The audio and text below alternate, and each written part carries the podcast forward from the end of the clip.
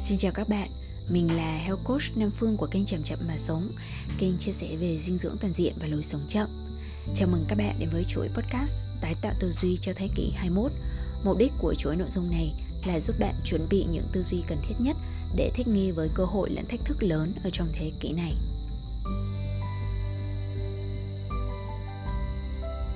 Các bạn ơi, tuần vừa qua của các bạn thế nào rồi? Có mưa lạnh ẩm ướt như ở Đà Lạt không nhỉ? Phương thì đang uh, hàng ngày dậy sớm để mà dạy cho các bạn ở trong hành trình 21 ngày thân khỏe tâm an. Rất nhiều bạn học viên ở trong đấy thì đã biết đến Phương thông qua podcast của Chậm Chậm Mà Sống. Vì vậy là Phương cũng cảm thấy có được cái sự liên hệ gần gũi đối với các bạn. Rồi. Thì trong uh, tuần này nói thật là bởi vì do khóa học cho nên Phương rất là bận.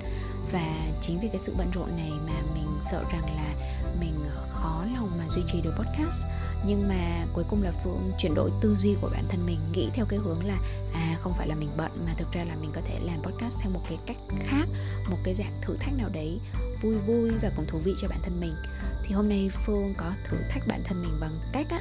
là thay vì là mình lên kế hoạch chi tiết mình uh, chuẩn bị rất là chi tiết về cái việc mà mình sẽ nói gì thì mình sẽ chỉ đơn thuần là vạch ra những cái ý rất là sơ lược thôi những cái ý mà phương muốn trao đổi với mọi người. Và hy vọng rằng uh, nó sẽ không làm giảm cái chất lượng của podcast xuống. Chắc là sẽ tùy thuộc xem là mọi người feedback như thế nào cho phương sau cái podcast này nhé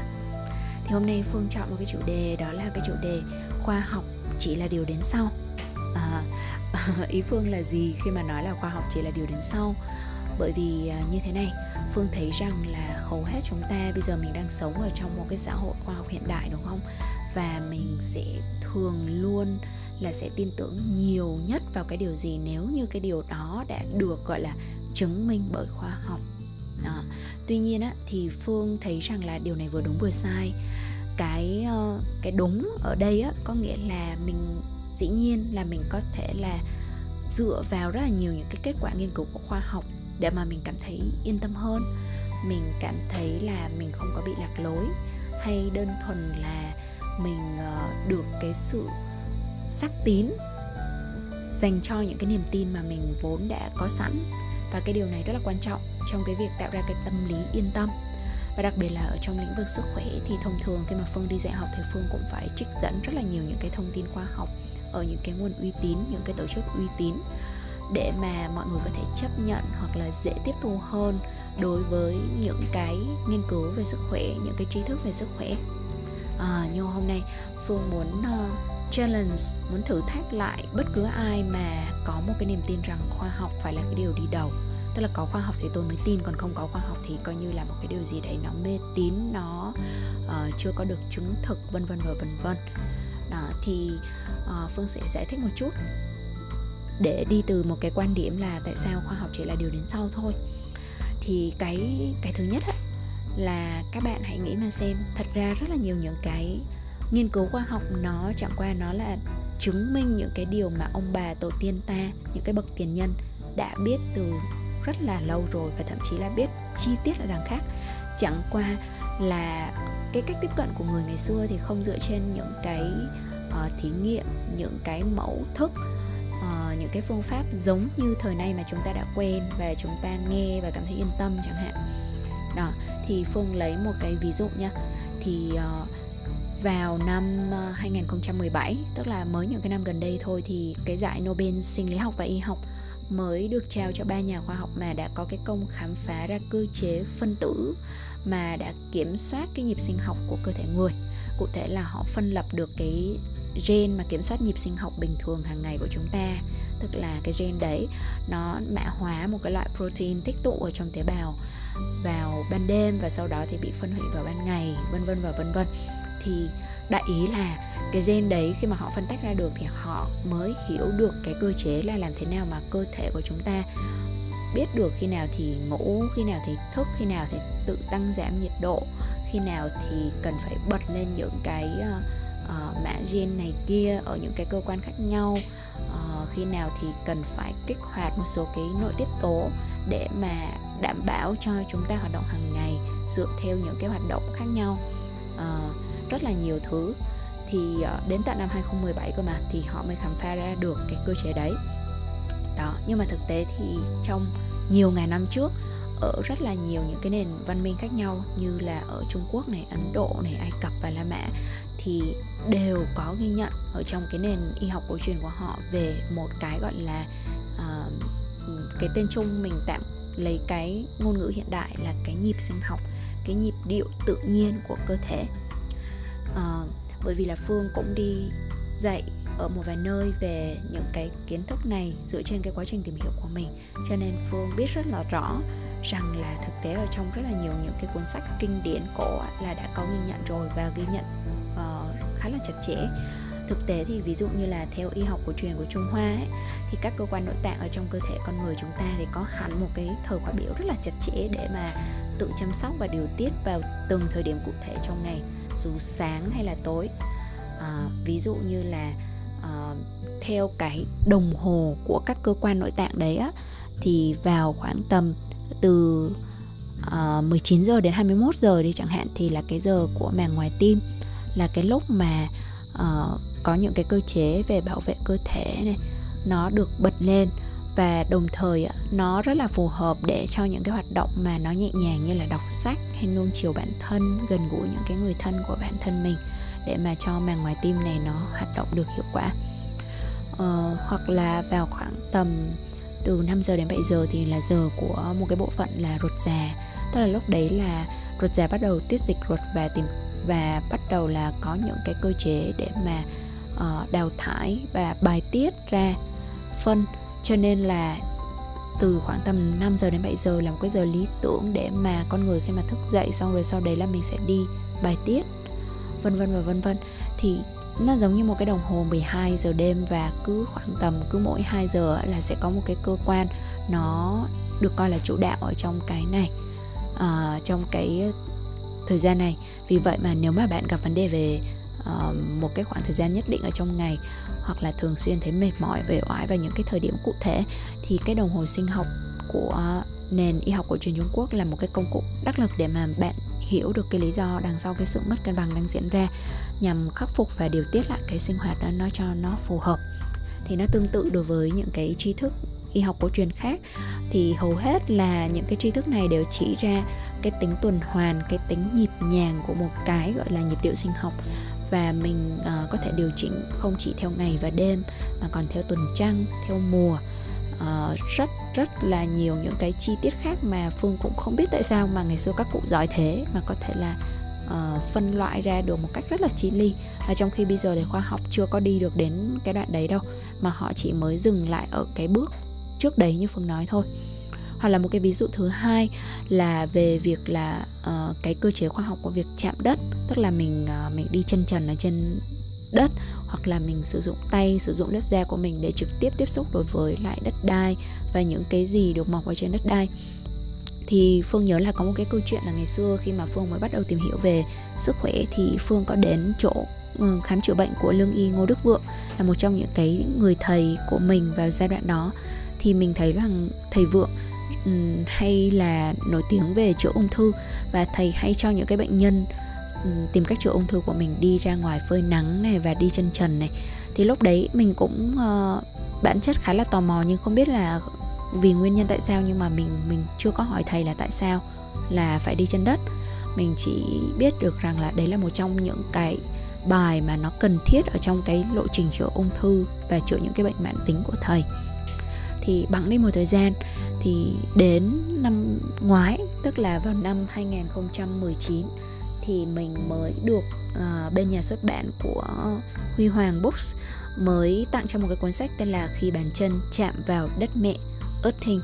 thì khi mà mình đọc thì mình thấy rất rất là bất ngờ bởi vì là hóa ra um, mới khoảng tầm 20 năm đổ lại đây á thì những uh, giới khoa học phương Tây họ mới chấp nhận được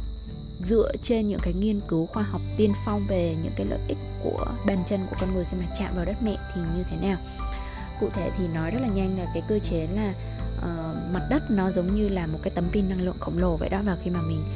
đưa bàn chân của mình chạm xuống phía bên dưới mặt đất thì giống như là mình được sạc pin. Nó giống như là những cái em bé da chạm da đối với người mẹ thì mình sẽ được tăng cường miễn dịch mình được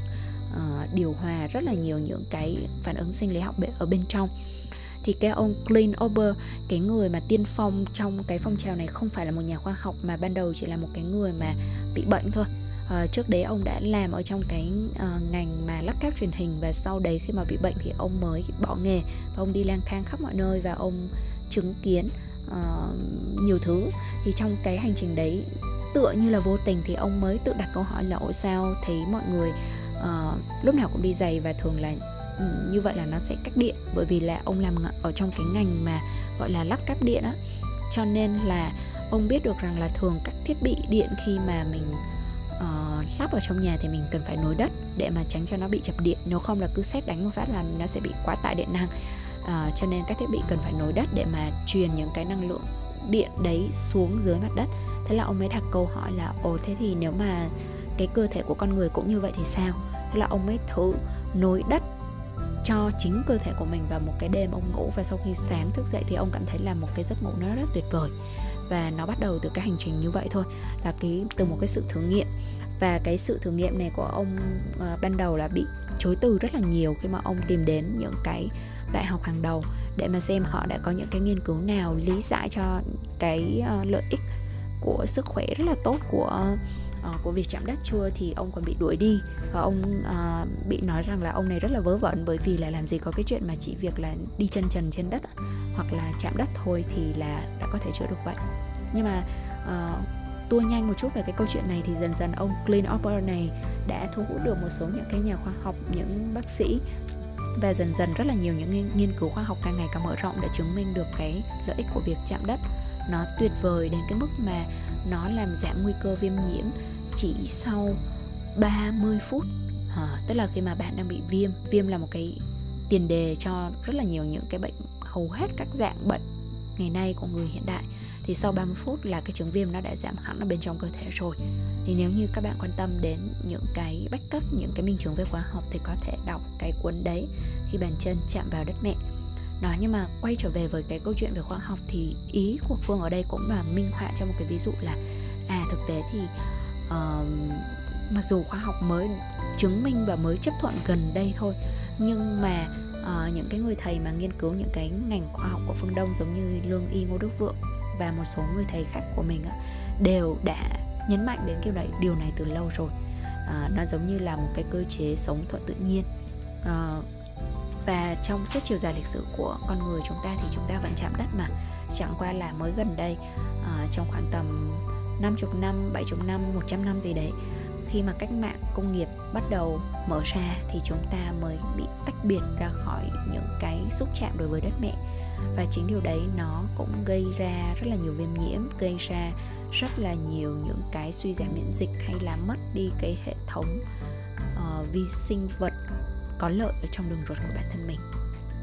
Rồi thì uh, vậy là cái nguyên nhân thứ nhất mà phương muốn nói đến là cái nguyên nhân về cái việc là thực ra là trí thức khoa học đôi khi hoặc là nhiều khi là đằng khác chỉ đi sau những cái tri thức uh, y học cổ truyền mà thôi. Còn cái lý do thứ hai mà phương muốn nói đến đó là đôi khi rằng là khi mà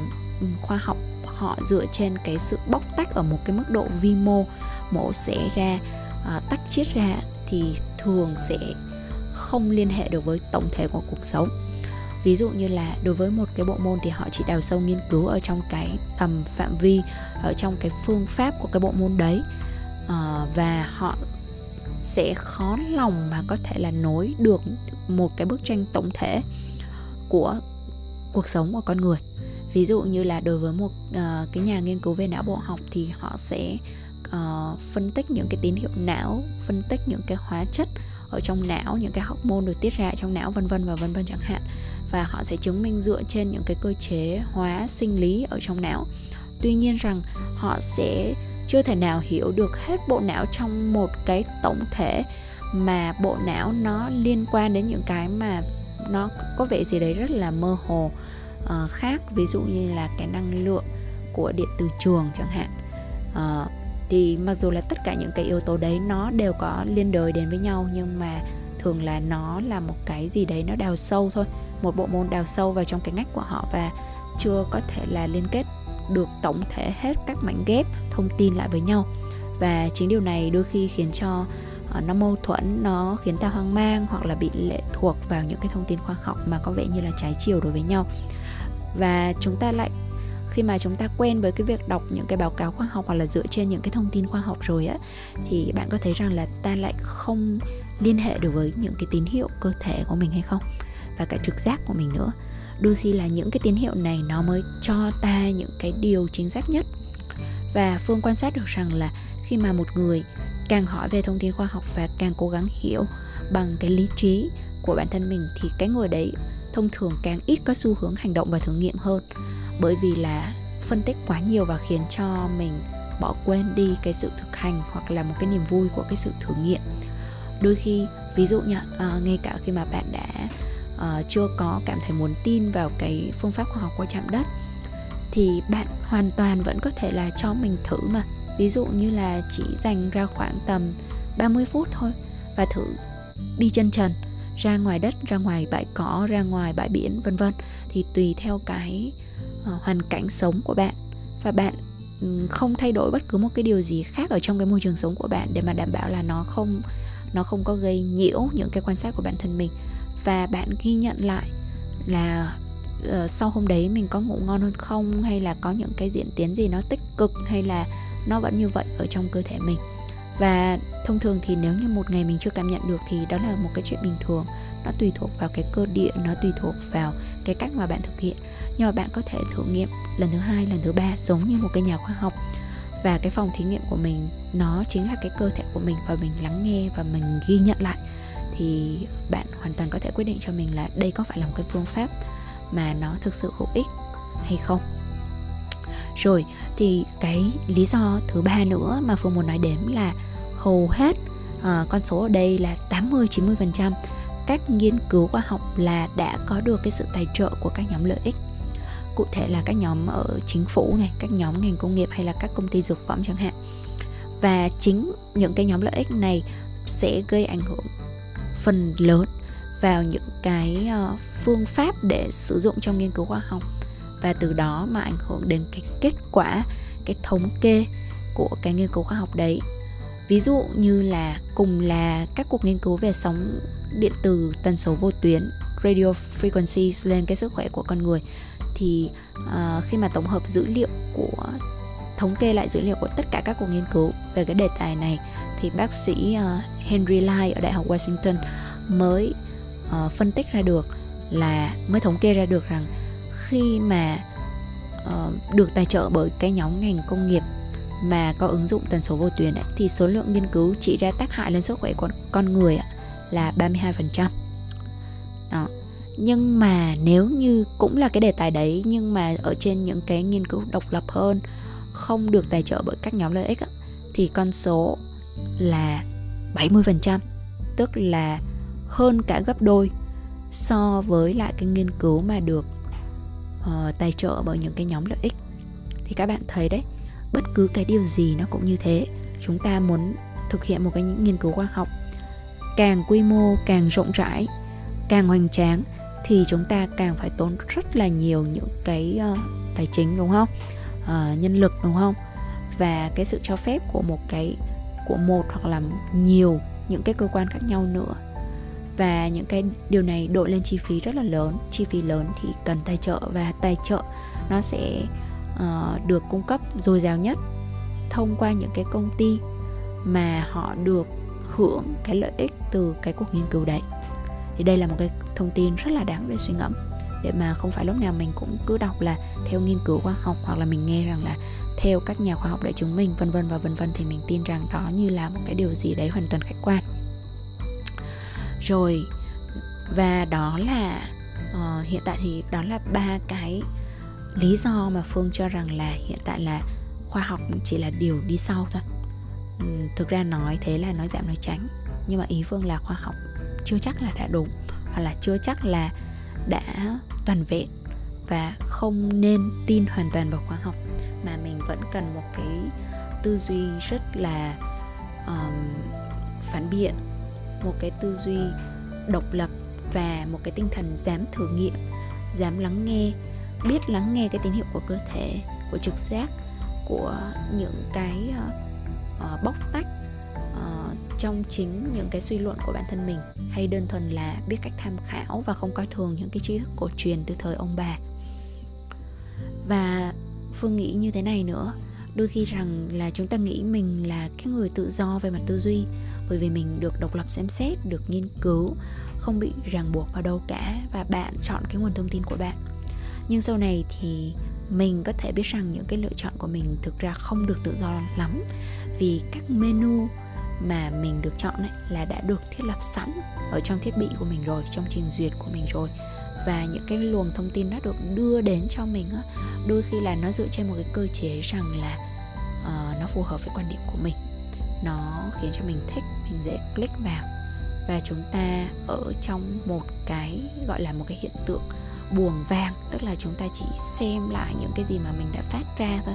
những cái gì mà nó phù hợp đối với cái chiều quan điểm của mình. Mình chưa thực sự có cái tự do à, cái loại tự do thực sự là cái loại tự do mà mình không bị kìm kẹp bởi quan điểm và định kiến riêng của bản thân mình. Bởi cái nhìn hạn hẹp của bản thân mình hay là bởi vì cái sự tự ái của bản thân mình chẳng hạn. Thi thoảng thì phương nghĩ rằng mình nên tạm thời quên cái thông tin đi, mà hãy đơn thuần cho mình dạo bước ở ngoài thiên nhiên, cho mình choáng ngợp trước cái sự hùng vĩ của đại thể. Ví dụ như ngắm mặt trời huy hoàng rực rỡ, tràn ngập niềm vui bởi một cái bầu trời sao lung linh. Được lắng lại, được quên đi bởi ờ, cái tiếng mưa rơi cái tiếng lá xào xạc chẳng hạn. Khi mà mình càng chứng kiến cái cái vẻ đẹp cái sự hùng vĩ của thiên nhiên thì mình và vấn đề của mình nó bé lại. Và mình không còn bị kẹt với những cái nỗi lo âu hay là tranh cãi ở trong cái cuộc sống thường nhật của mình nhiều. Và đó là nội dung mà phương muốn mang đến cho các bạn vào tuần này. Hy vọng rằng những cái sự vấp váp của bản thân phương không khiến cho các bạn cảm thấy thất vọng hay khó chịu. Mình uh, rất là nỗ lực để tiếp tục mang đến cái nội dung cho các bạn cho dù mình bận cho dù mình mệt hay là có những cái trục trặc khó khăn ở trong cuộc sống. Mình uh, hy vọng rằng chính cái sự cam kết này nó có một cái ý nghĩa gì đó với các bạn và với bản thân mình. Xin cảm ơn các bạn đã lắng nghe đến giờ phút này nhé. Phương xin được gửi lời chúc cho bạn ngủ ngon chúc cho ngày mai của bạn an lành. Tạm biệt và hẹn gặp lại bạn vào thứ ba tuần sau. you